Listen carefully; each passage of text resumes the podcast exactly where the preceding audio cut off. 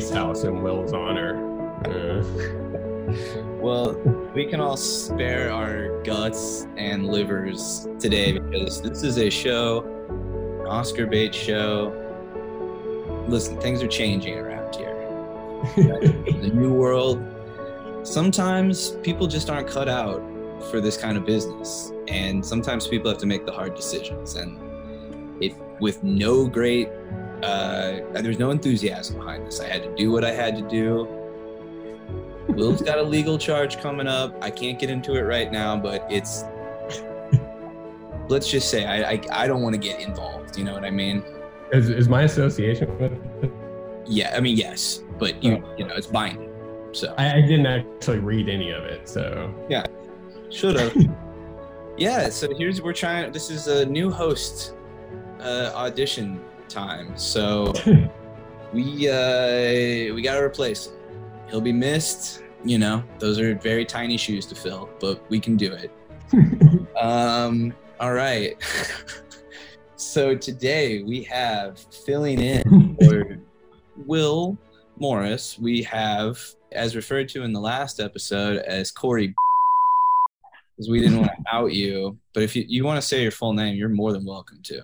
Uh, well, with what you're saying about Will's upcoming charges and everything, I think maybe uh, I should remain mostly anonymous. Okay, it's Corey. Um, you'll figure his name why, out. why did we why did we beep it before? Uh, just because I didn't think you wanted to be associated with what we were saying at the time. But Was it- it was all above board.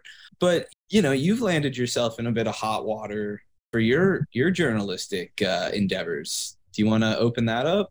Do you want to Um, into this uh, this beautiful podcast that you're a traitor to our nation? Yeah, uh, yeah. My my uh, reporting in Ukraine uh, recently has gotten me called a uh, Russian propagandist quite a bit on uh, on Twitter the last couple weeks. So my Twitter mentions are just a flaming pile of trash. Uh, been interesting, but uh, but a little obnoxious.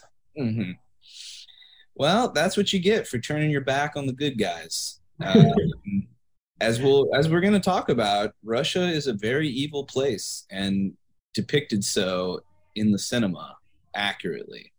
Yeah, I, I, it is. Uh, uh, the xenophobia runs rampant in America towards the Russians, uh, and we see it time and again.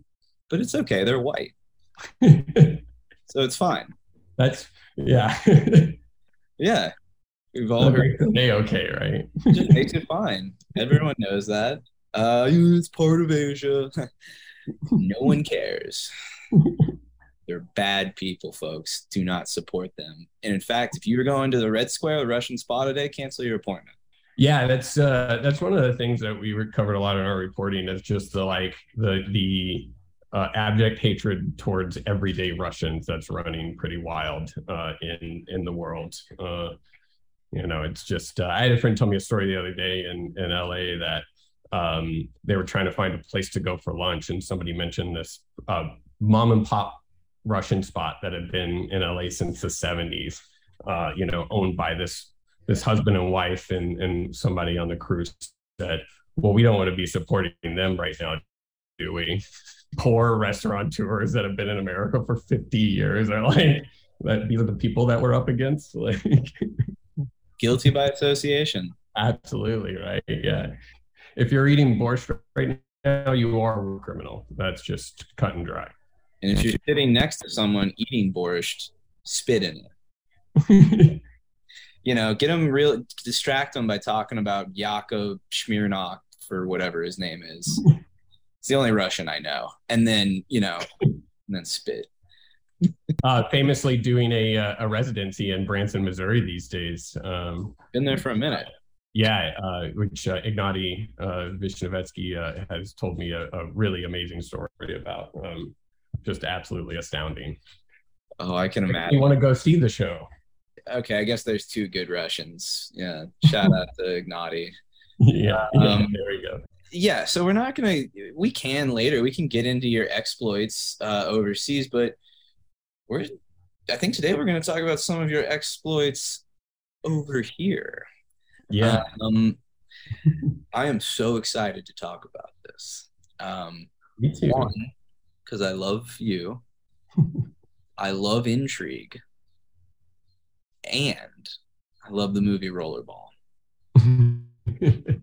yeah, I, I, know that you're um, one of the only rollerball apologists that I know.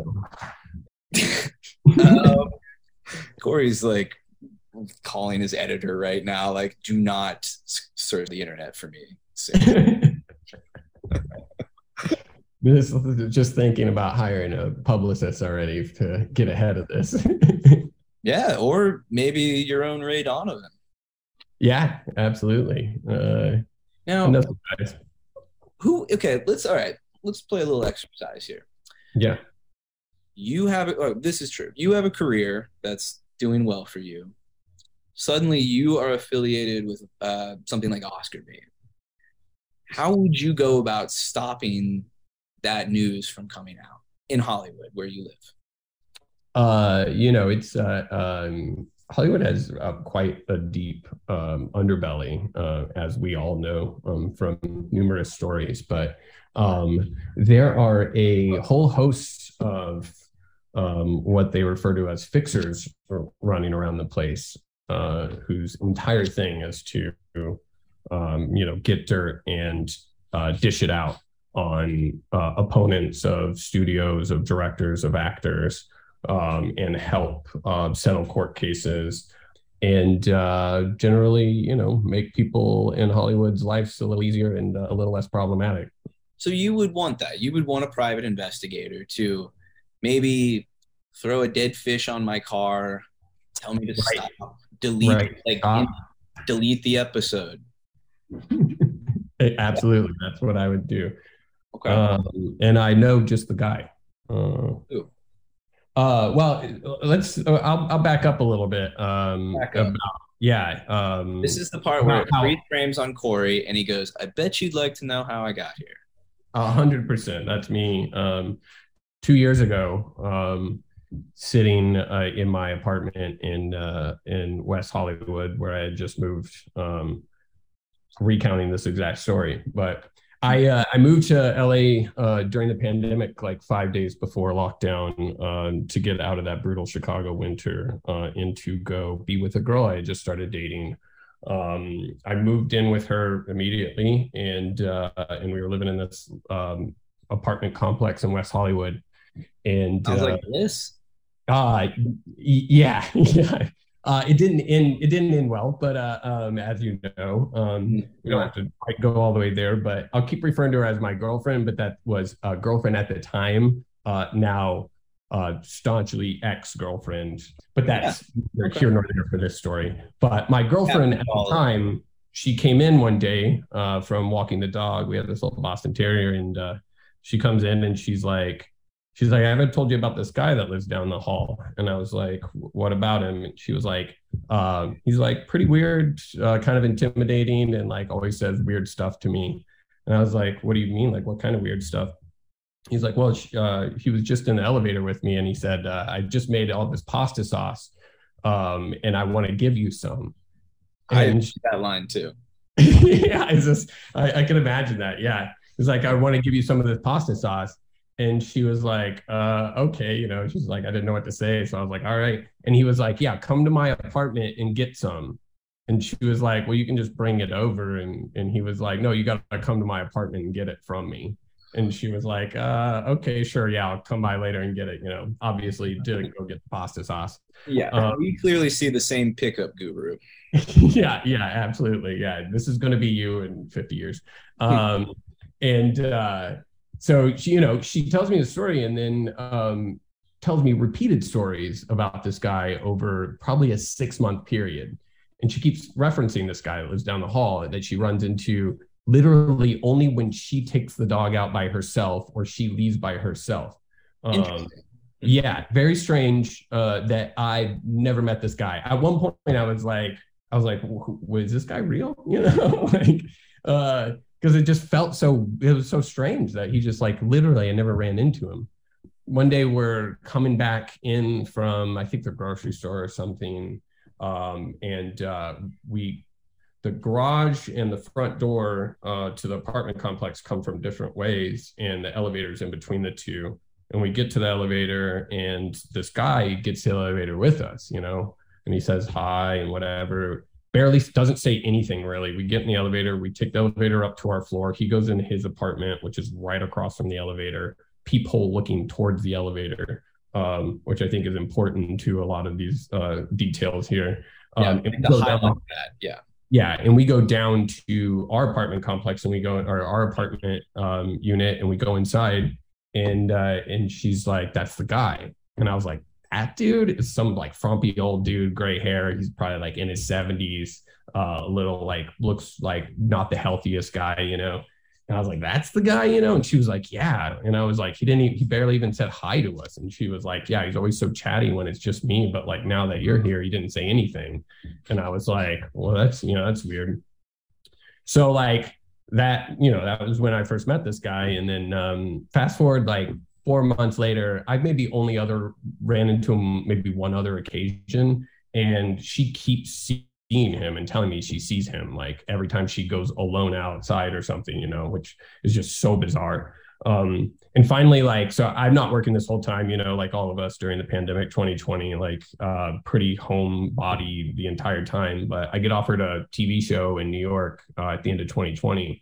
Um, and uh, and I was going to bring my girlfriend at the time with me, but she had a doctor's appointment uh, that she had scheduled like six weeks out. And you know how uh, healthcare was at the time. So it was like she was like, I have to stay for this doctor's appointment because I can't get it rescheduled. Mm-hmm. And uh, you go ahead and I'll stay here for a couple days and then I'll fly out and meet you. And I was like, all right, cool. So the day I leave, I fly to New York, uh, hanging out with a friend, and I get a call from her, frantic, you know, and and she's like, he knocked on the door. He knocked. He's like, he knocked on the door, and I was like, what are you talking about? And she's like, the guy down the hall. He knocked on the door, and I didn't know what was what it was, and I answered, and it was him standing there and he was like i have all this like dog food and these dog toys i want to give to you and she said he didn't have anything with him and she was he was like you got to come in my apartment and get it from me and she was like no thank like oh she was i think she said like okay whatever like i'll get it from you later uh and he was like no like come over now and she was like no i'll get it later you know and uh and she kind of just like backed out of it locked the door and then called me and she was like freaking out you know and uh and I was like, it's you know, it's it's all right. Like you're flying here the next day, like it'll be fine. Like just lay low, whatever. And uh, and she was like kind of freaked out because she's like, you know, if if I leave to go somewhere and he like catches me outside or all this, you know, there's like Guy offering me pasta sauce and dog food. I get it. I'd be terrified as well. Yeah, he's, I mean, he, he seemed like a little bit of a weird guy, you know. So, um, so so she calls me again later that night and uh and she's like he he just knocked on the door again. He knocked on the door again and I was like I was like, what are you like? What? She was like, yeah, it's like the third time today he's knocked on the door. You know, the first one I answered, the last two I didn't. And she was like, I got to take the dog out. Can you stay on the phone with me? I was like, all right. So she opens the door and she just goes, oh my fucking God. And I was like, what's up? And she's like, he left a note on the door. And I was like, what do you, he left, yeah. And she was like, yeah, I printed out a piece of paper and left this note on the door. And I was like, well, what's it say? And she was like, it says, come see me if you wish the dog puppy things, including the food. And then it signed Anthony in unit number 202. So she sent me a picture of it. I've seen this note too. It, it's yeah, dramatically wild. Yeah, come see me if you wish the dog slash puppy things, including the food, no punctuation. Yeah, that that's Very- the sound of a man writing that from the bottom of his like scotch bottle. yeah, yeah, something desperately going on there. Um, and so, uh, so I'm like Anthony 202. I'm like, I'm gonna fucking find out who this guy is. So I Google our address, Unit 202, Anthony, and first hit immediately Anthony Pellicano. And I'm like, all right, you know, whatever. So I take that name, put it into Google, and just got a flurry of articles about the wildest shit that I've been reading about for the last two years because of how deeply fascinated it, fascinating it is, which ties back to McTiernan and Rollerball uh, in uh, in the, the most dramatic fashion But that, yeah. that was when I realized I lived down the hall from, uh, you know, from one of Hollywood's most notorious fixtures, um, who had just been released from prison um, the year before I moved to LA and had yeah. moved down the hall from me uh-huh. and was just living a quiet existence down the hall, uh, basically only coming out to accost my girlfriend and then going back inside.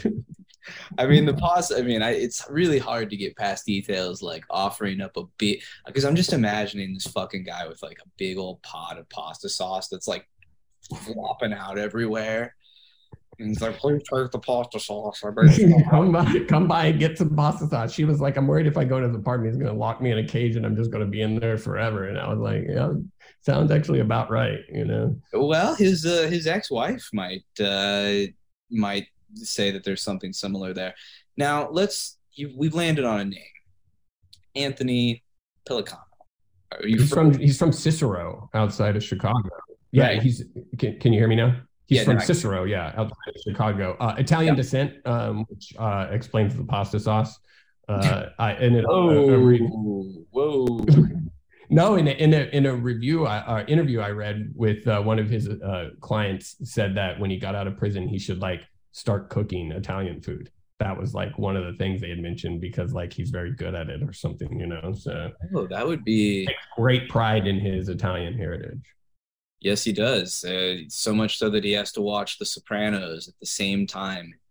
That was, uh, yeah, in one of the articles, right? That yeah. he was uh, very into uh, The Godfather and The Sopranos and like mob life, which apparently uh, he had a lot of ties to in Chicago, though yeah. he's pretty coy uh, when he's asked about it.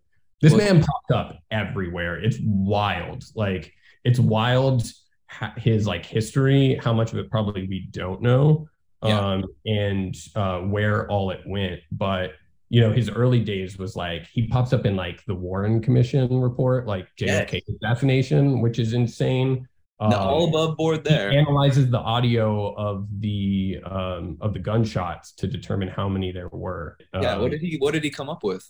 He he falls in line with the government, the Warren Commission report, um, their findings, which makes me think he probably took money from them to say that. Um, oh, now, that's interesting.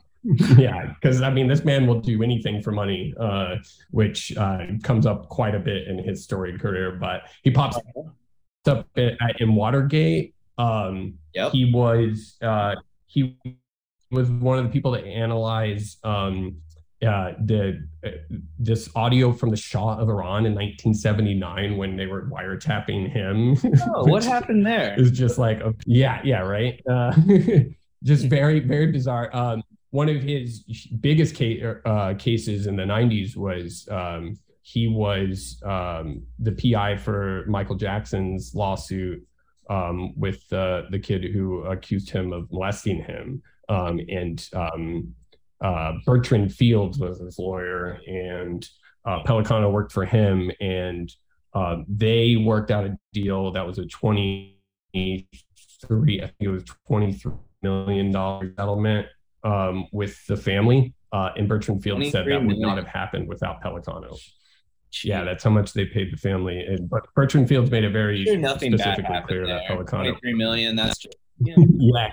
He actually later on, later on, Pellicano said that he was disgusted by the truths he saw uh, that were not reported in the case. Yeah, sorry, my mom's internet not not the best. Yeah, I forgot you're yeah where you are right now. I'm in Louisville, Kentucky, unfortunately, where the internet runs slow. Uh, uh, yeah, like grass is blue and the internet runs slow. Uh huh. So uh, he said that he was uh, disgusted by the truths he saw in the Michael Jackson case um, when he was investigating, but that he didn't want to. He was offered, I think, like uh, several hundred thousand dollars, like maybe 300 to tell that side of the story. Uh, and didn't take it because he said that he was bound by the secrecy of his clients uh, or his ethos uh, this comes up quite a bit in his history of him like keeping mum's the word with him with his clients. He's a man of upstanding moral character. yeah. yeah.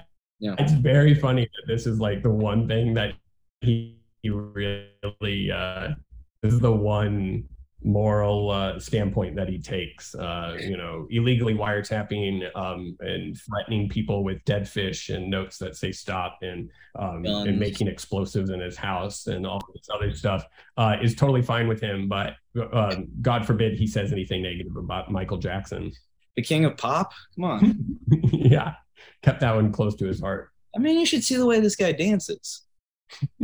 you know, it's it's amazing. Yeah, no, I mean he he really doesn't like to bend his moral uh, backbone too much.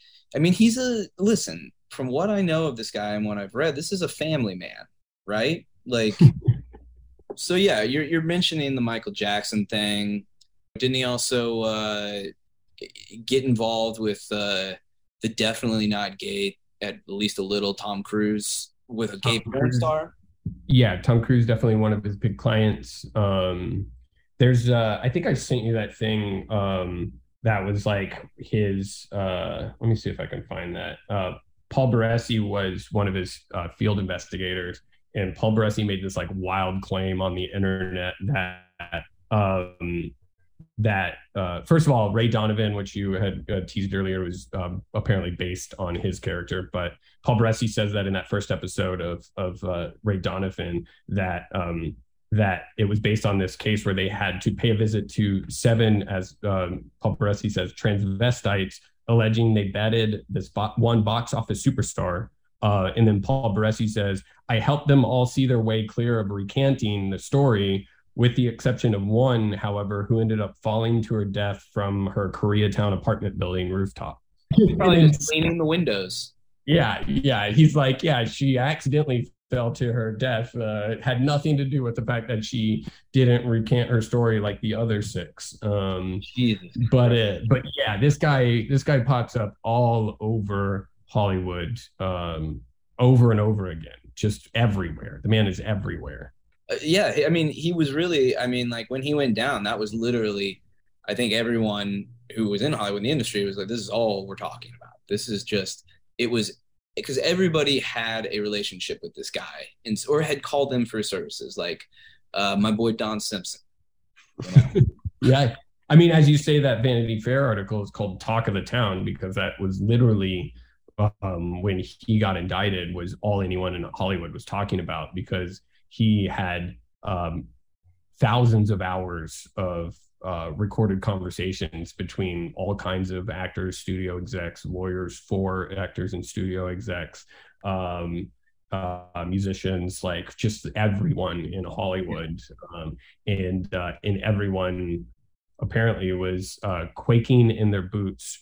Uh, I think a quote that he said. Um, um, a lot of people are quaking with what I could reveal, and they're going to have to keep quaking because I think he wanted to keep people uh, uh, a little concerned so as not to burn him any more than he was already getting burned. Yes, and let's just say he's lucky he didn't um, hang himself with his bed sheets. yeah, yeah, he, uh, yeah, I think uh, uh, with his uh, deep history of being so. Um, so secretive about his cases. Uh, you know, like the Michael Jackson thing, not taking the three hundred thousand. Um, a lot of people, I think, felt fairly comfortable with him keeping silent on there, and I think a lot of it too would have implicated him into even more crimes uh, if he were to talk about a lot of what he did. Um, but yeah, he yeah. Uh, part part of the one of the um, uh, speculations is that his cushy lifestyle, he was living down the hall from me in West Hollywood, um, like a, uh, I think it was like a thirty-five hundred or four thousand dollar a month apartment, um, uh, was because he was getting paid off to be silent after he got released from prison. Um, that's speculation, but uh, it would make a lot of sense because uh, it didn't seem like he was working. Although recently he's taken on a couple new cases uh, one of which is a uh, feud between the owner of the Edmonton Edmonton Oilers uh, and and uh, your favorite Joel Silver. Ooh. they are apparently in a big a big feud right now, um, and uh, he's right in the middle of it. Okay, so he's not done yet. This guy's yeah. out there. Yeah, it's pretty wild. These people hiring him because he's a um, because he's uh, I mean his storied history and all I mean like the minute that he's on one of these cases it's like in the Hollywood Reporter it's in it's in Vanity Fair it's in like different different people immediately grab a hold of it because you know this guy's like back in the spotlight. So it's like how like why would you want to hire this guy? Because it's only going to make your case like that much more publicized. Which right. in the and the thing of Daryl Katz the uh or Cates sorry pronounced kate's uh his uh the owner of the Oilers uh um, one of the initial things he hired him for was um, he was uh, being accused of paying $75,000 to have sex with a 17 year old. Um, and it's like, why would you want that even more in the spotlight um, by hiring this guy that immediately got that in the headlines? uh, it turned out that that uh, accusation, well, I think, uh, ended up not being true. Um, but I'm sure not far from the truth. Yeah, absolutely. That specific accusation not being true, but you know, I'm sure that there are other ones that maybe aren't uh, in the light that uh, that were. Um, Who do we think would want to kill him the most? Wait, what were you, wait, what were you gonna say? Oh, I was just saying allegedly. Uh, alleged. This is all alleged, folks. Yeah, yeah. All, uh, well, some of this is very, very well documented. Some of it very, yeah. very alleged. just gonna slap alleged on most of this. yeah, yeah. I think I think that's the best way to go with some of this. Yeah, I mean, who do you think would want to kill him the most out of Hollywood? Do you think it's the gay mafia? Um, that's a really good question. Um, I know him and um I, man, that's a very good question. I know him and Charles Roven have like a pretty weird uh, history. Who uh, produced Rollerball? Um, yep, and yep. Uh, him and Kirk Kerkorian, uh, Kevorkian, uh, um, who uh, uh, owned MGM for a long time, also I think have a weird little thing. Katzenberg.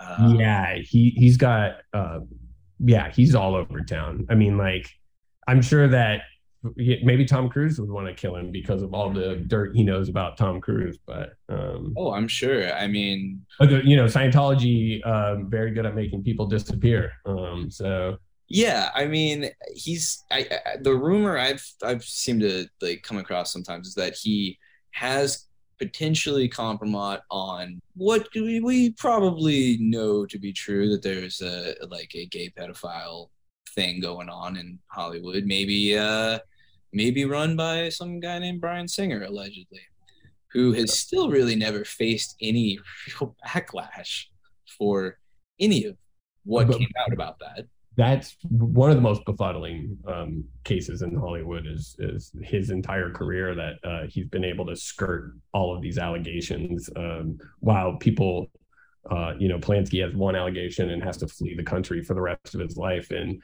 Bryan Singer, uh, but uh, allegedly numerous accusations and a, in a very storied history of doing very um, a lot of improprieties, uh, and uh, and then gets offered Bohemian Rhapsody, where he gets fired off of, and I'm sure like after that he's going to get some other movie. You know, he got like, to keep the producer credit and got to actually take home the Oscar, which is cool.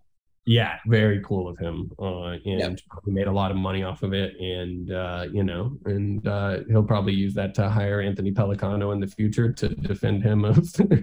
I, yeah, because I, I I do see what you're saying. Like, I mean, you can't really get Pellicano to do what he used to. I mean, maybe he does in some sort of like more discreet way, but um, I would say, yeah, you're he's probably just being paid to stay quiet. Yeah, he's uh, the the Cates case and a couple of these others that he's talked about. Um, he's made it very explicitly clear that he doesn't do these sort of illegal things that he used to, uh, namely wiretapping was his big thing, right? He's made it pretty pretty clear that he's uh, he's mostly there for negotiations, but he did apparently he has made statements to people about um, that they wouldn't want to um, know what he could find about them. Um, basically, saying that he could pull, um, could kind of discover compromising material about people he's in cases against, um, which he claims um, he claims that he never said, and then also claims that right. uh, that this is just how adversarial positions work. he was like, he was like, this is just how we talk as lawyers and private investigators. It's like, you know, it's like that's not illegal. I'm not threatening them. You know, I'm just saying that that's a possibility that could happen. yeah, and he's, you know, he probably does have stuff on this, but you could also probably chalk it up to this is a boisterous ass motherfucker who like loves to envision himself as like a member of the Sopranos yeah, that's what his his wife said, right? That he would yeah. watch The Godfather and Sopranos and wanted to see himself as uh, as one of those characters. Which I'm sure when, uh, although like that sounds like she, your boomer dad in the fucking world right there. Yeah, I mean this is true. I was gonna say like I'm sure like Ray Donovan really um, put a feather in his cap with uh, that portrayal, but like also that's kind of a shitty TV show. So I wonder if he was a little upset about about it not being as popular as something like The Sopranos or or uh, you know some other thing that he was obsessed with yeah, so this guy, he likes to claim that he's a mafia guy. He's just an amazingly stupid individual, so it seems. Like his character, I mean, like, sorry, his like idea of himself and everything is so ridiculous. But uh, as far as his skill set uh, at his prime was exceptional. Like he was, I mean, there's a reason that he appears in all these places is because he was very good at what he did. Uh, what one of which was C4 though when they caught him.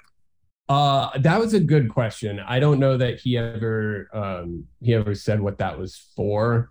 Um, I had seen people uh, uh, make the uh, you know the tie that he was like threat he was going to threaten like studio execs like by like having explosives, but but uh, I don't know that that's actually true. That's you know that I mean that seems a little extra insane. Like a dead fish on a windshield for the the reporter um, is one thing. Uh, putting actual C4 in someone's office, totally different thing. I got your assistant. Uh, I got a wired with C4. yeah, you know, he, he kind of that's a little how he talks, a little gruffer, but um, yeah. Well, he uh, also apparently consulted on uh, Crime Story, the show. No shit. I, uh, yeah, yeah, which would make sense being from Chicago and like ties with. Yeah, I feel I, I feel like I did remember reading that now. But yeah, that's uh, wow, what a what a tie-in. Um, but yeah, uh, what I was going to say uh, about his skill set um, was that he apparently came up with some of these early wiretap methods, like that the the reel to reel would start recording as soon as you picked up the receiver and as soon as you put it down, and uh, and he worked out this auto encryption method afterwards, so it would like automatically encrypt the phone calls which was like pretty early on for all of this stuff being done. So yeah, like He's as, as, ridiculous as a character and everything he is, like ex- exceptionally good at, at his job. Um, oh, no. other, than, other than being caught eventually, um, which well, you know, yeah, nothing gold. Yeah, exactly right. I mean, like he just I, eventually when you're dealing with that much shit like you're gonna get caught doing something like you were like he just had his hands in everything. It was just like only a matter of time. Yeah what was the case? Uh it was it involved his it involved a i know keith carradine's ex-wife. What was the case that got him put in jail? So it was was the Anita Busch thing, which was Anita Busch wrote the yeah wrote the Hollywood Reporter, or sorry, she was the editor for Hollywood Reporter. Um, yeah. And yeah, and um, um, she put he put the uh, dead fish and a rose with the word "stop" on her windshield, um, and pointed a fake gun. Someone or someone pointed a fake gun at her. Yeah, there there was a story too about him pulling up next to a producer and, and tapping on the window and holding a gun out, and then pulling the trigger, and with and the gun being unloaded, and him saying "bang." Yeah. which is just the like that's definitely the mind of someone who's watched uh, too many mob movies, you know. like I, I, was gonna say, I think that's a big point of the story here. Is this guy? He lived in Tinseltown, but Tinseltown lived in him. A hundred percent. He was completely taken by uh, by all the stories of the movies he watched too much, and you can see it in um, in a lot of uh, how he acted. Which yeah, I mean yeah. At, just like how psychotic do you have to be to, to point a gun at someone, pull the trigger, and say bang, and think that that's just like you're going to get away with it, you know? Well, he, Which, I mean, he came up in years. You know, he thought, he yeah, he did. This is true. untouchable, and um, so yeah, it was a few weeks after that uh, after his wife divorced him. Never didn't I guess moved out of his house, moved well not close to you. That would come later. But then it was two months after that, the FBI raided his office. Right. And this was after this is what you were saying about um, the Steven Seagal thing. Yeah. Um, I think this the Julius Nasso thing is the one where he pointed the gun at Nasso and uh, when he was driving through um, uh, I want to say it was Laurel Canyon. Yeah. Um, okay. he, like, pulled up next to him and tapped on his win- window and pointed the gun. Uh, and that was when they raided his office. So yeah, that was the time where he was like, "Oh, this is a great idea. Like nothing's gonna cut. Like this guy's gonna back off." And then instead, the guy went to the FBI, uh, who then uh, subsequently raided his office. Apparently, uh, he says that they asked him if there was anything of uh, anything dangerous in his office that could hurt them, and he said he had a couple guns. Um, and then claims to have forgotten that he had uh, a significant amount of explosives also in his office. Yeah, two hand grenades, uh, some C4 gel or whatever. Yeah. Have to see. Mod- military grade C4, which is just absolutely amazing. Where the He had fuck forgot- did he- get that? He had forgotten that he had that in there. Yeah, what? I, but seriously, where do you get that? I mean, I'm sure you can buy it in the black market or something like that. But like, Yeah, I mean, he obviously was a man of means in some way, but uh, but yeah, like where do you just pick up some C4? Should ask my bomb squad brother about that. I'm sure he would know. yeah, you should. You, I mean, really, I mean, because I, I, that's the one thing that like in these articles you see it brought up again and again, but it's like, so what? How do you get Yeah. that? Practice grenades is like a pretty sim- pretty simple thing, but I will say LA sits in between several military bases, so um, Sure. so be uh, you know in, in 29 Palms and then up um, in um, uh, is it Bakersfield um, or no Barstow up in Barstow. There's another uh, another military base too. So maybe he just uh, knew a guy who knew a guy. Maybe. Um, yeah, but uh, but either way, it's absolutely fucking psychotic to have C4 inside your house. it's psychotic and also just as psychotic i just want to i can't forget this because i wrote this down we had to talk about uh, he named his son after luca brasi yeah. Which is just beautiful, like absolutely beautiful. What a beautiful mind. special Uh, man. Very special man. Yeah, the fact that his wife let that happen too is uh, uh, really something. Um, yeah, it was a, that she let many things go on. Yeah, yeah. I mean, eventually she uh, she got out while the going was good. I was wondering that when he lived down the hall um, about his relationship with his family, which I think seems completely um, uh, dissociated from. But um, Yeah. but uh, but yeah, it was. Uh, uh, he was only ever by himself when I saw him. Gonna say I doubt he speaks with his family much these days, but um, you never know. they brought like a significant amount of charges against them after these uh, initial exclusive charges. Um, he like pleaded guilty to that, 30 months in prison, and then when he was released, he immediately got picked up um, by the U.S. District Court of Central California for 110 counts, which is just uh, amazing, um, which included racketeering, conspiracy, wiretapping, witness tampering, identity theft, and destruction of evidence. Um, and like one of the big ones was that he was pulling um, pulling police files illegally on uh, several actors, eh, which included uh, Sylvester Stallone, Keith Carradine, Garry Shandling, and Kevin Nealon, who uh, who was very wonderfully quoted as saying uh, how him getting quoted in an article about this case uh, made him feel like he was a part of Hollywood once again, because he had uh, he had mostly fallen into fallen into obscurity at that point, and he had said something about like, oh, I'm like I'm actually exist, I actually exist, sort of thing. Like, That's pretty it made him feel good. yeah, Yeah, extremely and- funny. And I think it's important now to highlight that like a lot of the things this guy was involved in, they weren't all like like not everything was like a sex scandal or something salacious and juicy like a minor involvement or something like that. Like He did a lot of divorce cases. Yeah, a lot of was, yeah. Um, so like that was a big thing. That was, I think, um, Tom Cruise Kidman, the biggest one.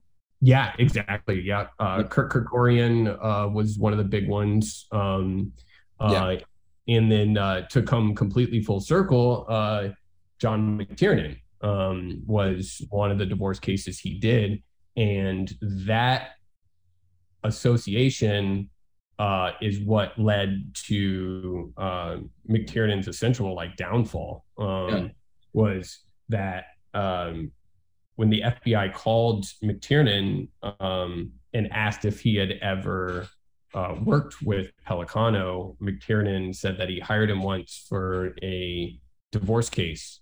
Uh, I think it was in '99 or something, yeah. and uh, and said that that was it, and then hung up the phone. Uh, and the um, FBI showed up at his house to arrest him for lying to them um, because he hadn't disclosed that he had also hired him to spy on um, on the producer of Rollerball. Was it Charles Roven? Charles Roven, who yeah. um, right back to where we started, uh, produces a lot of the MCU and DCU movies. Yeah, which is wild. Have um, stayed with Rollerball, buddy. Yeah, yeah he really uh, he peaked in 2002 with Rollerball, and it was all downhill from there. Now he's uh, at the likes of uh, the Avengers and uh, uh, Man of Steel. Um, yes, yes, oof, good stuff. Uh, yeah, but but yeah.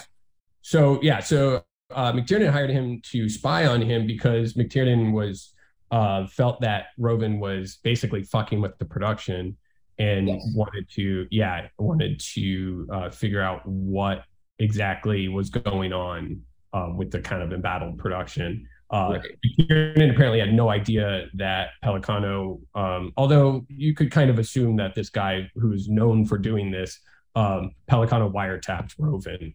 Uh, yeah, which, right. So, uh, so let me just pause us right there, real quick. So, let's get everyone's get your head around this. So, we're talking about John McTiernan, the director responsible for Nomads, the Medicine Man.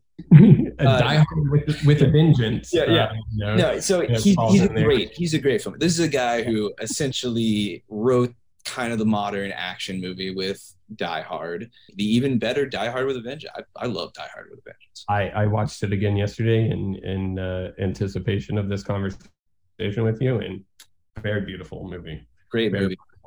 Um, One of my favorites, Last Action Hero. Yeah, uh, which is um, basically lambasting himself uh, in the movie, um, which yeah. shows that he has quite the sense of humor. Um, and yeah, that's uh, and it is just a perfect distillation of the modern action movie. Um, oh, it's and, brilliant! Uh, it, I love it. it.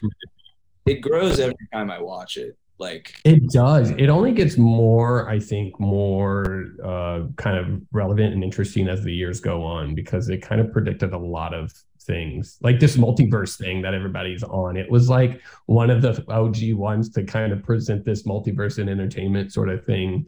Um and it was a box office flop. Yeah and everyone hated it. Hated although it. now it's it's having quite the renaissance uh at least among uh, nerds like ourselves but yeah. Um, but it is uh, quite appreciated now, um, much more than it was when it was released. Which I think uh, several of his films kind of have had that um, story arc. Um, you know, the entire end of his career uh, before he was arrested kind of was a bunch of flops, uh, despite the fact that uh, I think they were all great movies, really.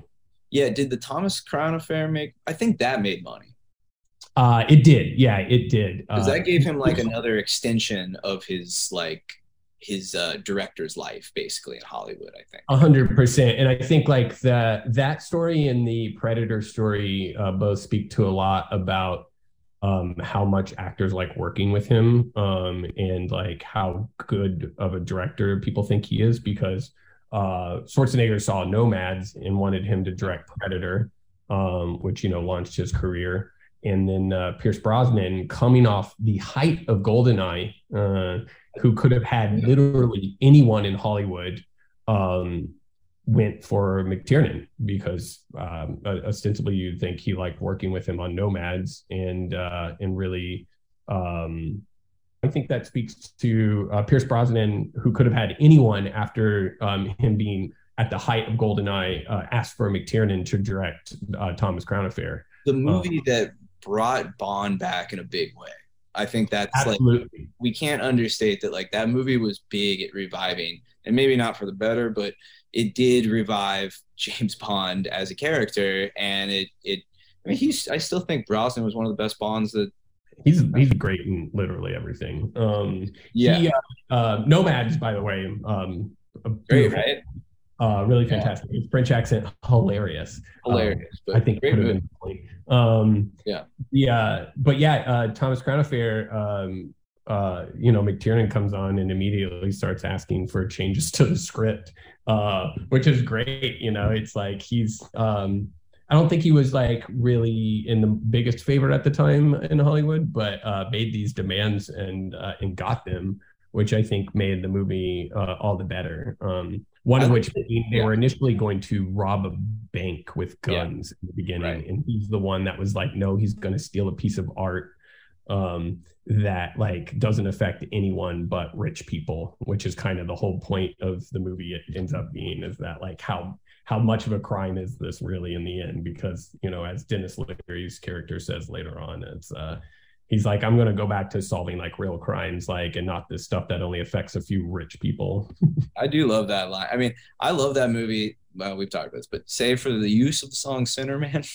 I'm good with just about everything in that movie. Rene McTiernan really, really wild choices in the '90s for in early 2000s for his music. Yeah, America had not quite found its musical balance yet in movies, and this is a stunning example of like you didn't need to do that, but yeah. they did, and yeah.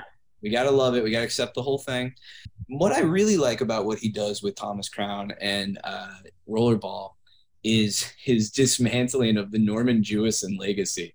He takes Norman Jewison's two biggest late period hits and just like, you know, doesn't really change them that much, but he does, he updates them. And for reasons we'll get into, especially with Rollerball, to me, bet like makes better movies. Yeah, I think uh was Nomads the only movie he wrote?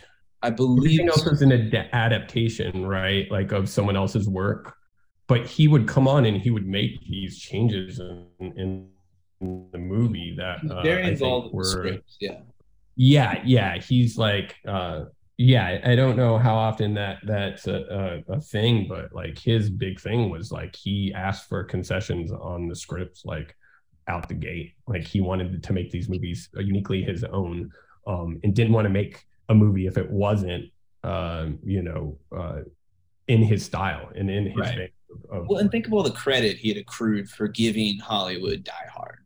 I mean, how yeah. many movies did that movie spawn? You know what I mean? Yeah, and I mean, The Hunt for Red October too uh, uh, made right. a, made a lot of money, um, and uh, you know, started the whole uh, Jack Ryan thing. Um, right. Which I think, like one of one of the fascinating things about him too is uh, you know, Die Hard with a Vengeance being like the only sequel he was a part of in uh, in all of his uh, his tenure that he launched several of these uh, uh, franchises um, and uh, and only really did Die Hard with a Vengeance. And I think that was only because he was kind of um, well, first of all, that script wasn't even a Die Hard script to begin with. Um, right, right. Maybe he didn't see it quite as a sequel. Um, but uh, but it was kind of a uniquely uh, you, you know its own unique kind of property. Um, before they I think they tried to make it a um, lethal weapon movie first and then sure, settled yeah. yeah settled on making it a die hard movie after that didn't work out it couldn't be its own unique movie it had to no. be one of the 90s franchises but um but yeah didn't go for any of the predator sequels didn't go for any of the jack ryan movies which there were tons of um and uh, didn't you know only went for the die hard sequel that was literally supposed to be a different movie and I think it's makes sense why he took that one because he was able to do kind of a um it, whereas like Die Hard 2, the Renny Harlin one is fun and it's like set at a snowy airport, which is fun. I think he saw the potential. Maybe I'm way off base here, in kind of this like axis um, horizontal meets vertical thing. It's like the first Die Hard is all about characters moving up and down and because they're in this tall building. And then this this one comes up and it's about turning new york kind of into this like game board. And he's like he gets to go move that way and traverse the space that way. I don't know. Given what I, we know about this guy based off of filmic evidence in his movies that's what jumps out to me is like maybe in his mind he was like well this is at least fun to play with this idea in a different uh, path or whatever like just logistically works out different yeah, I think yeah, he's definitely a man of logistics uh, when it comes to his movies and numbers. The man loves numbers too, which uh, which is always very fun. Um, which you know comes up very uh, very famously in that scene where they're trying to figure out how to measure out four gallons um, to stop that bomb in, in time uh, in uh, Central Park, which is just like absolutely absurd, you know. But oh, like. Amazing. You know, the man's like, oh, we got to like do some math here. You know, he just like loves to come, loves to come to here's some numbers that he didn't like. And those are the, the, the box office for uh, Rollerball. So Rollerball did not do very well in 2002. Like you're saying, it's a Norman Jewison remake of a film from the 70s. Starred James Caan. This one stars Chris Klein, LL Cool J, and Rebecca Romijn. Just I think she's just Rebecca Romijn at this point. She is, yeah. Um, who had previously been I think her only other screen appearance was um, uh, Femme Fatale. Ah, interesting. I'm pretty sure that, double check that, but I'm pretty sure that like De Palma like discovered her. I mean, that man, that man knows a good thing when he sees it, you know. Yeah, he's pretty good at it. Yeah, first leading role in Femme Fatale. Look at you go. Yeah, I know my Rebecca. I mean, uh, this was a movie that I saw multiple times in theaters when it came out because I could I was old enough to go to the movies. Couldn't go to R-rated movies, but eh, you know, you use the movies to kind of like do a little necking. So I saw this and Scooby Doo. And uh, and uh, Double Take. Those were the three movies that, uh, yeah.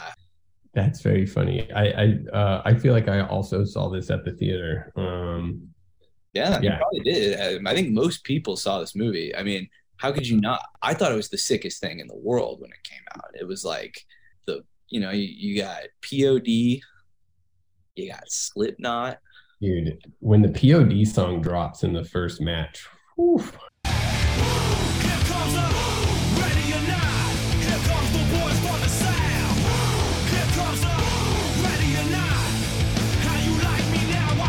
whew. That's cinema. yeah, yeah. And movie is so extremely 2002. It's amazing. Like just Chris Klein, POD, Slipknot, LL Cool J. It's like you're running the gamut right there. You got Jean Reno showing up. You know, it's like right. Fully, fully the most 2002 movie. Mm-hmm. Oh, it, it definitely checks all those boxes. It was a purportedly um, R-rated at one point, and it's pretty funny knowing this now.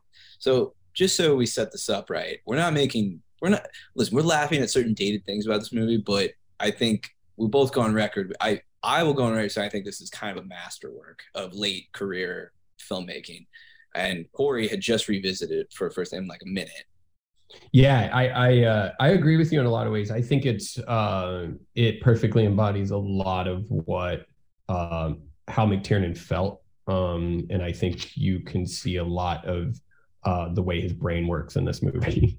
Uh, in the most wonderful ways, uh, you know. Um, I think obviously there were some problems with it, um, and uh, um, a lot of that I think came with the studio control over the movie. But um, yes, I think uh, it's thematically, um, and I think uh, uh, with the camera movement and all of the things that McTiernan's like very well known for, uh, it really hits it out of the park a lot of people like to criticize that it's not as politically astute as the original, which I think is like you were saying. You're like, wait, were people watching a different movie?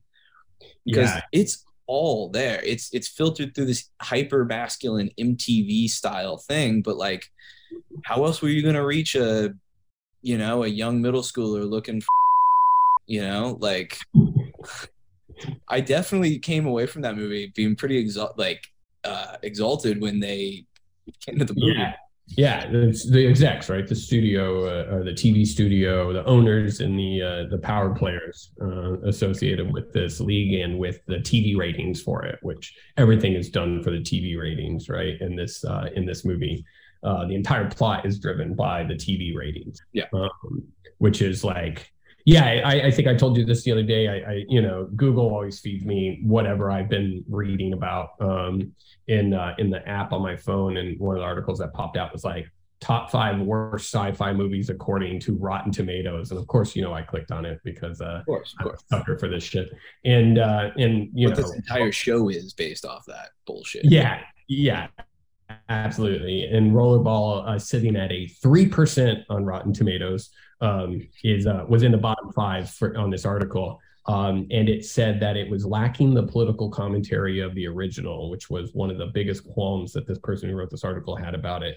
which, uh, as you said, is just ludicrous, absolutely ludicrous. Ludicrous. You're not doing your job. You're not watching the movie, and you're probably not revisiting it. I mean, anything that's like revisiting Rollerball, it's still like, God, what a piece of shit. McTiernan's whole career is like uh, political in a way, you know. I mean, like he just like time and again. I, I, I told you the other day. Uh, uh, that uh, medicine man like radicalized me as a kid and it's like uh it's any the like logging company you know uh comes to destroy the the rainforest and uh in turn like basically um uh drives off the cure for cancer sorry spoiler alert um and uh and you know it's like this big indictment over um this industrialization and d- destruction of uh, nature and uh, and how the ramifications of it, you know, and it's like it, that's like John McTiernan. Like it's weird. He takes these movies that are you know genre pieces and whatever. I mean, uh, I guess Medicine Man's a little more, although it was marketed as an action movie, is a, much yeah, more. It, it was definitely marketed as like a romancing the stone sort of like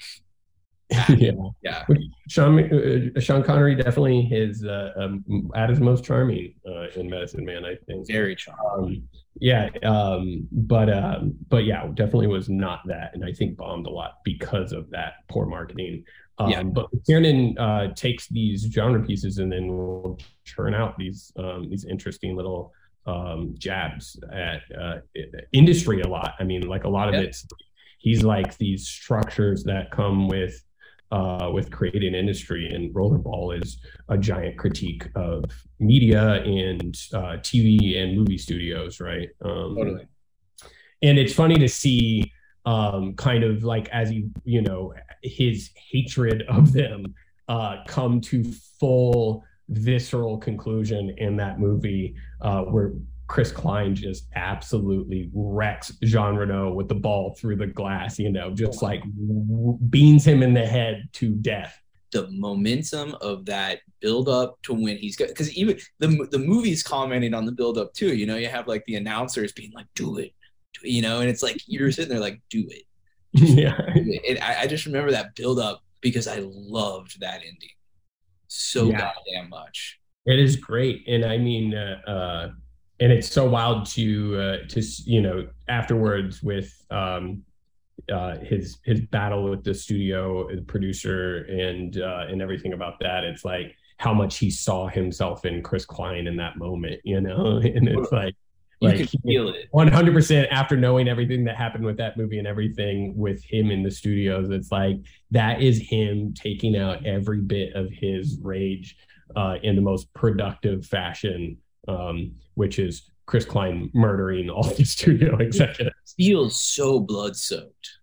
Yeah, this, this one is uh, extremely uh, honest. You know, like, yeah. it's like it's him in uh, in uh, uh, absolutely just speaking his truth. Um, On that final line, boy, is that just one like yeah, it's definitely a stand up and clap sort of moment. You know, the whole thing just like you're like, fuck yeah. Well, and um, you all might get a shot at seeing this on the big screen when oh, I guess this hasn't been announced yet, but when this airs. But there's a something that we did maybe coming back, and maybe rollerball will be a part of it maybe next year. We can we can only hope. We can um, only hope you can get a hold of a 35 print. Uh, maybe uh, Charles, maybe Charles Roven will be uh, a roadblock to that. But well, let's talk about Charles um, for a second. Now, yeah, now, I, like I was saying, the movie had a lot of issues. Uh, like I was saying, that used to, it was going to be a rated R movie. But they didn't think that would sell very well. So things like blood, when people get hit, they had to digitally go in and change the blood to like sweat. Yeah, they did expend like reshoots too, right? To remove a lot, a lot. A lot. Yeah. They they they blood they used that fake um, darkness to black out uh, naked Rebecca Romijn, which the fuck are you doing there? But yeah, I um, it, it, yeah, it's wild. Uh, like he wanted a hyper violent movie, which is the whole point of the movie. Uh, is that the, somehow that indie made it through. Like yeah, the studios in the movie are selling the violence, which you know I think is a commentary he was making on uh, viewership at large uh, in America and in the world. Um, I think it is very funny. We talked about this that, and this goes back to our earlier point that uh, that the sport takes place in Russia, uh, you know, uh, which I like. That's my one qualm about the movie is uh, is that um, he gets he gets exiled from America for bombing a hill on a longboard uh, in, in, a death sport in Russia, which seems like the most tenuous relationship. Yeah, he gives up a, a successful career in the NHL uh, to go play death sport in uh, this uh, rollerball in Russia. Big money. Yeah, yeah, exactly. They're like, yeah, you're gonna own a sports car and all this, you know, and it's just like, y- you definitely are making more money in the NHL. Let's not get it twisted. Um, yeah, but he doesn't. yeah. Like neither here nor there. When he gets there, the movie really starts anyway. You know, doesn't matter how it gets there. Um, whatever. Well, like I ignore the first. We can ignore. we can ignore that. It's what I mean. Hollywood needs its boogeyman. We can't win them all. Yeah, we were uh, we were definitely anything to include Russia into the conversation in the '90s and early 2000s. Uh, yeah, so. but it is, uh, and and you brought this point up too uh, uh, before was, um, you, you, know, the last thing he's doing in trying to get the ratings up, Jean Reno's character is to sell to North America. Yep. Uh, so like McTiernan once again is is you know taking this point, and maybe he didn't have the ability to change the script of it taking place in Russia or whatever, but he brings it back to making commentary about how media is consumed in America um, by you know the, the, yeah yeah like the he the amplification of violence throughout the season of rollerball that we're watching in the movie is literally just to package it to sell it to America. Yep, which is like amazing. Like, yeah, to me that's like the, that's a bow on it, and he doesn't oversell that point. I mean, it's kind of a, I mean, it's like blink and you you might miss like one hundred percent. It's yeah. like it's like one line, really. I mean, like it's a little talked about, like near the end there with that last match and why they're totally. why they're totally. to such extremes. But like he's, you know, the one line about like North American uh, audiences or whatever is like it's literally one line, and then he's kind of like and then the rest of it's yeah. about ratings, you know. But and then who knows what they had to cut? I mean, this movie really got savaged in the post. Yeah, absolutely. Uh, completely. Like I feel like it's got to be one of the most embattled productions of the 2000s, um, uh, and uh, quite uh, quite notorious for it. It's got a little bit of that like um, Ishtar Heaven's Gate stink on it still, where it was like known for being this kind it's so funny that we used to care about like managing the budgets of movies like people would just be like oh, they overspend oh, these holly weirdos are just too much. And it's like it does have that. It has not received the it has not received the resuscitation that heaven's gate has received and ishtar is about to probably get more of but yeah, it's pretty much in the bargain bin. I, and I, I, think it's important to point out too that um, that this wasn't the only movie that uh, McTiernan had this happen with, uh, because uh, Thirteenth Warrior also quite an embattled production with him. Usually in battle, yeah, yeah, and uh, um, so much so that they brought Michael Crichton on to redirect the the reshoots. Uh, and cut out so much like information about what's happening in the movie. Yeah, I watched that movie again recently, and it is so confusing. Two climactic endings. Yeah, it is so confusing, like why anything's happening in that movie. Um, uh, yeah, they've had they, they apparently didn't think the ending that he had was good enough. So there's a literal, totally unnecessary. The studio for sure said to do this set like final battle that it's like, well, that didn't do anything to move the plot. Yeah, very bizarre um, all around with it, but yeah, I think like when the rollerball stuff was happening, it was he had already that commentary was already there from his fight he had with the studio about 13th Warrior, um, and only got worse. Uh, which I think um, you can see a man in desperation when he hires Pellicano there, um, because he is extremely frustrated with the process at this point.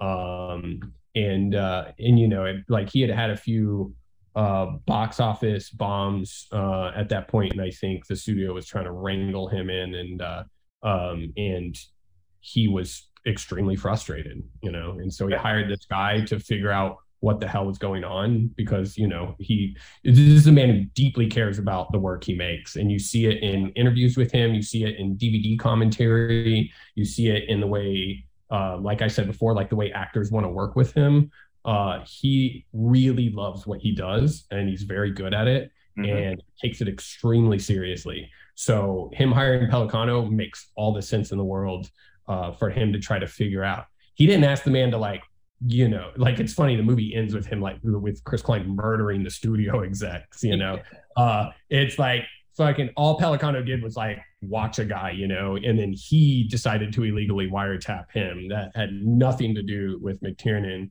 Yep. Uh, and uh, you know, McTiernan literally was just like, I just want to know what the guy's doing. He like, you know, he wanted to if he was fucking with the production, he wanted to know so that he could take it, uh, you know, and and hopefully get um I don't know, more concessions with the movie. Right. Of all the reasons you wiretap a motherfucker, this one is probably mm-hmm. like, all right, yeah, I would have done it too. I mean, if I'm like, if my baby's getting ripped away from me and I see it happening, but I can't quite pinpoint what's happening, yeah, I'll probably hire the biggest. I just had to. I think that one's okay. I've said it before. We'll bleep it anyway for your sake. But um, they had to get this, you know, this burly, let's call him a pasta sauce loving guy to come in and do his his shady magic, which again, he has done we we had, we, we haven't even been able to get to everything that this guy touched. I mean, most actors, people in Hollywood, probably contacted this guy at one point. I yeah, um, I think it's fair to say that he had his hands in everything, and I don't mean that as an exaggeration. yeah, hyperbole. like I think it's very serious. Yes, so it's pretty understandable that you're like, well, okay, I'm not trying to get him to cover up like me killing a child there be a doctor overde- overdosed in my house and I gotta get that gone. He's like, I want to know what's happening in my movie. So anyway, long story short, he gets busted for this. Yeah, so he um he's sitting at home um much after I think the production was over, much after I think he had uh, hired Pellicano, and apparently fresh off a flight um, from East Asia. Uh, I don't know, maybe for work, I think, and uh, and apparently very jet lagged and on medication, maybe. yeah. uh, I think was one of the claims. Anyway, he apparently was very out of it uh, when this call happened. Um, and the FBI calls him and asks if he had hired Pellicano, and he said he hired him for a divorce and then he uh, i think maybe they said nothing else and he said no and they hung up there's uh, his one lawyer said one thing and his other lawyer said a different thing um, the one lawyer said that he they asked him directly about hiring him uh, to spy on charles roven and the other lawyer said that that was never mentioned that the lie was basically him saying he only hired him for the divorce attorney um, which i think that sounds way more accurate. Yeah. Uh, and you know this whole thing is you know i'm a cab as far as they go uh you know extreme. And uh and the fbi um a bunch of motherfuckers uh and um in going completely outside of all of their normal rounds of um of investigation and everything decide to charge him on a single phone call that is extremely flippant and over in probably a minute um that's it. Instead of face to face interviews, which is their normal, um, you know, modus operandi, um, they never brought him in to have a conversation about these things. It was literally charged him with the phone call. And a lot of this uh, uh, is, so, uh, yeah, just absolutely insane. And you know, and and I told you I, I listened to a few uh, other people talk about McTiernan, and and no one I think thinks about this. They think like, oh, he went to prison, so he's like extremely guilty and did something bad. And it was like, like from what I everything I've read and everything I see, like this man did nothing wrong, you know, like no. and uh, and he did probably what literally majority of people in that love their art would do uh, in trying to um, you know trying to keep a hold of it and trying to to, to make it what you want it to be. Um, and uh, you know a lot of this uh, seems to come down to the fact that Pellicano was brought in on 110 counts um, and uh, and he had all of these high flying clients, all of these billion. He was tied to all these billionaires, studio execs, actors, singers, everyone, and they could not get him to rat on anyone. They couldn't get him to. Uh, they couldn't. They. I think the FBI wanted to make this kind of a landmark case with this sort of thing, and they wanted to bring down, you know, so many people in Hollywood, and they weren't able to touch anyone. Um, and so they got John McTiernan on this ticky tack bullshit of a making a false statement to the FBI, um, which his lawyer later said was uh, uh, prosecutorial vindictiveness. You know, um, which yeah. seems to be like exactly the case. Um, all right, they might have said that about the second charges they brought on him, um, which is a whole other thing. Um, but uh, but this initial thing was uh, uh, just complete bullshit. You know. Yeah. Total bullshit. Yeah. So so yeah. So McTiernan then spends a good how many years in prison? Uh, well, he so he was in prison for three months initially, uh, and all the while he was trying to. First of all, I want to say he had, I think, the worst legal team on this first this first I would, stint. I would agree. Um, yeah. yeah, just complete bullshit. And uh, he spent three months in, all the while trying to get his um, plea uh, uh, stricken from the record so that he could plead not guilty and then fight the charge in court, which I think would have been the way to go initially. Yeah. Um, because like it's complete bullshit, like like we're saying. But the thing was that when he were finally was able to get that stricken from the record, they just brought two more charges against him, um, saying that he had lied to them about some other stuff, which uh, just absolutely ridiculous. You could say show trial. Yeah, and that's what like um, you know that's what they were saying with this prosecutorial vindictiveness was like they literally were just coming at him um, because they couldn't. You know, this is speculation, but they were coming at him just because they couldn't get anyone else on any of these charges that they had Pellicano on. Right, um, and they like the prosecutor uh, that went after him was a former actor and screenwriter named Daniel A. Saunders, who had apparently auditioned for Die Hard and for, I think, Predator. Uh-huh. And, uh, and McTiernan had not hired him for either job. That's where it just becomes like a whole other thing that's absolutely hilarious. He was uh, uh, seemingly a jilted um, ex Hollywood actor that was getting back at a director that had shunned him. Um, he was apparently represented by a um, by a talent agency that ended up getting someone hired on, or sorry, the owner of the talent agency got his son in the movie. Uh, I think it was Die Hard, but didn't get this this prosecutor in, uh, and apparently he was very upset about that. Uh, I, I bet. but yeah, he uh I think someone at like one of the somebody called him like later on and asked him about auditioning for the movies and he he said that like um he had entered law school before like the the movie came out or something like that so they, he n- never would have been there. Um but then it came out that like the movie auditioned like three two years before he left for law school and the whole thing was like he apparently left for law school because he couldn't make it in hollywood. And it was like almost like he got denied a role to Die Hard and then joined like went to law school right afterwards because his career was basically failing. Comes full circle back into Hollywood as a U.S. attorney, uh, and uh, and you know becomes a uh, becomes a name in a different way in Hollywood, mm-hmm. and uh, the one that takes down John McTiernan. Um, his- Yeah. like a jilt, like a jilted lover. Like a jilted lover sent him to South Dakota. A 63 year old man spent approximately 328 days behind bars.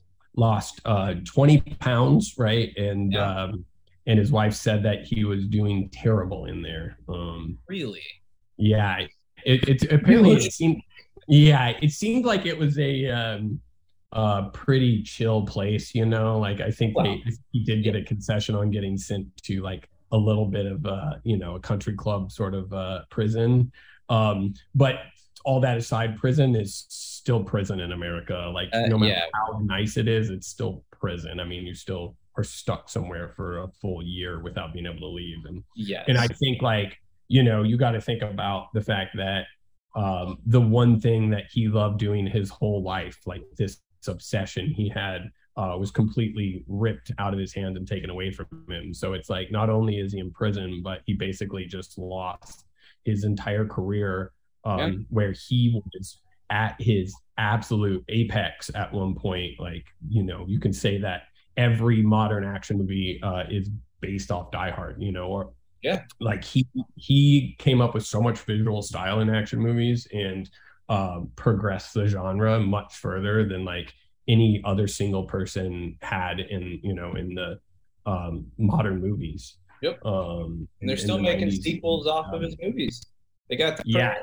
Predator, movie. yeah prey prey just came out we're still we're still going here like i mean he set a tone uh that has been kind of unmatched which is amazing for a man that's uh only made 11 movies was it 11 he Something like, directed yeah, something like that. yeah like just such a small sampling of a career but like everyone was just a i mean in my opinion was a banger I, and I- you mix it which i really like too um oh yeah, yeah. We probably don't have time to get into basic, but I'm with you. I do think that it's he, one of his most visually arresting.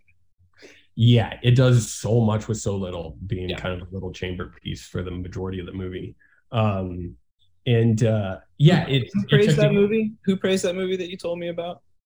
Uh, Jonathan Rosenbaum, uh, I think called it striking. Uh, I believe I'd have to look that up again, but like he said nice things about it.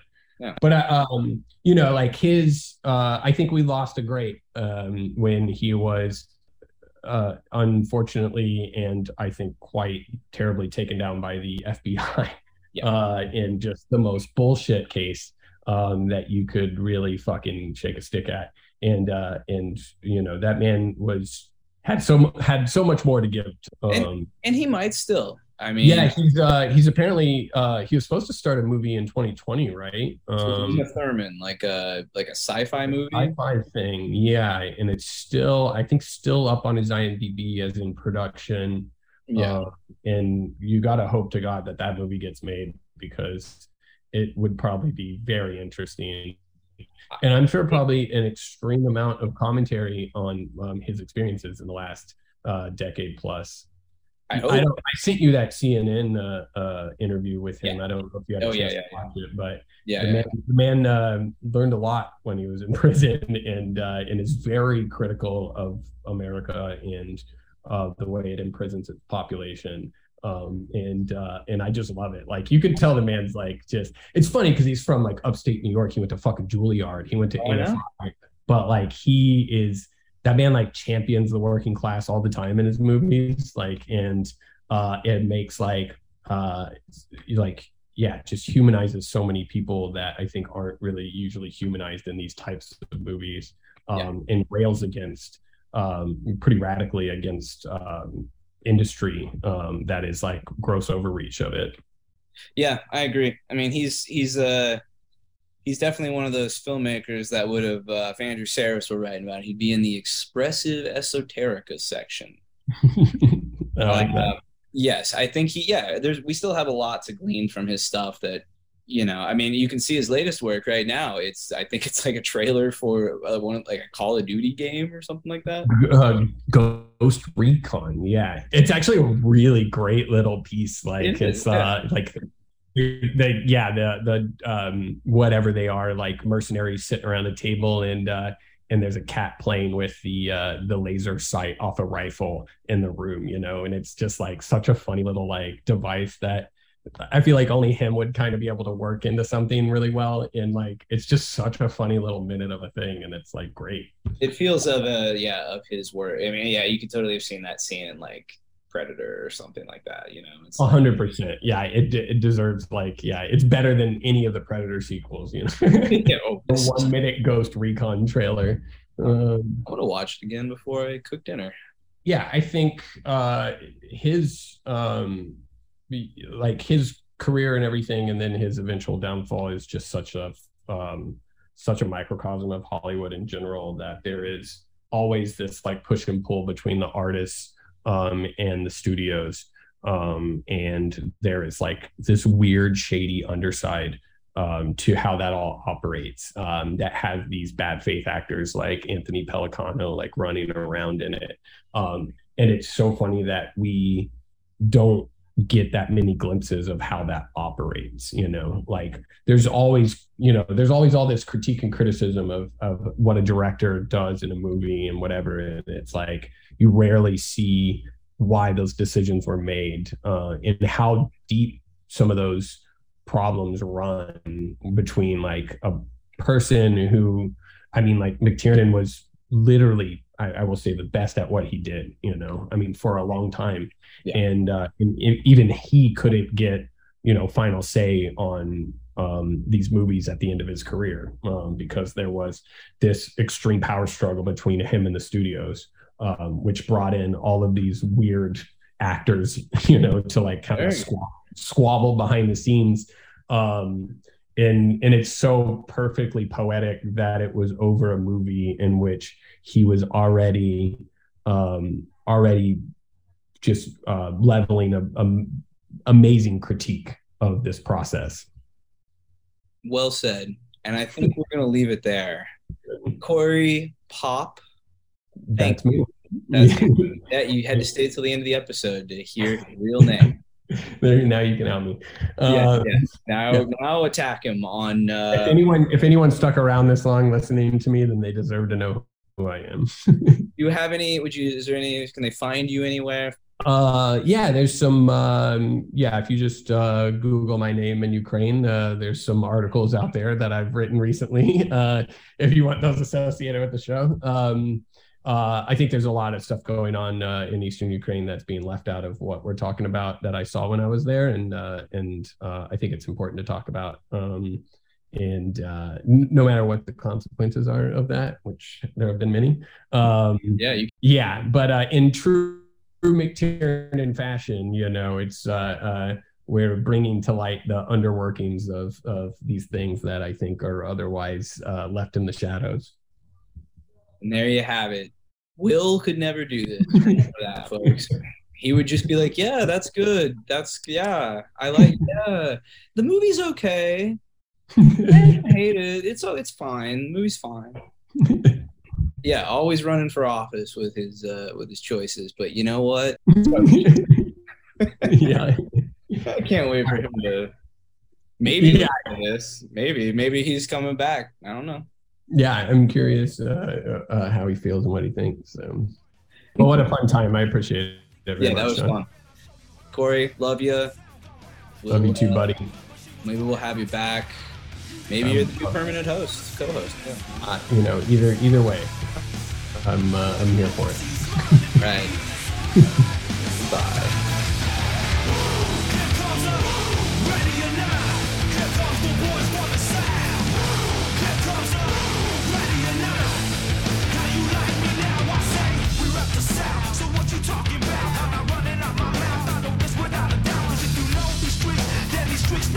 when, when it's time to Many will come with the chosen few.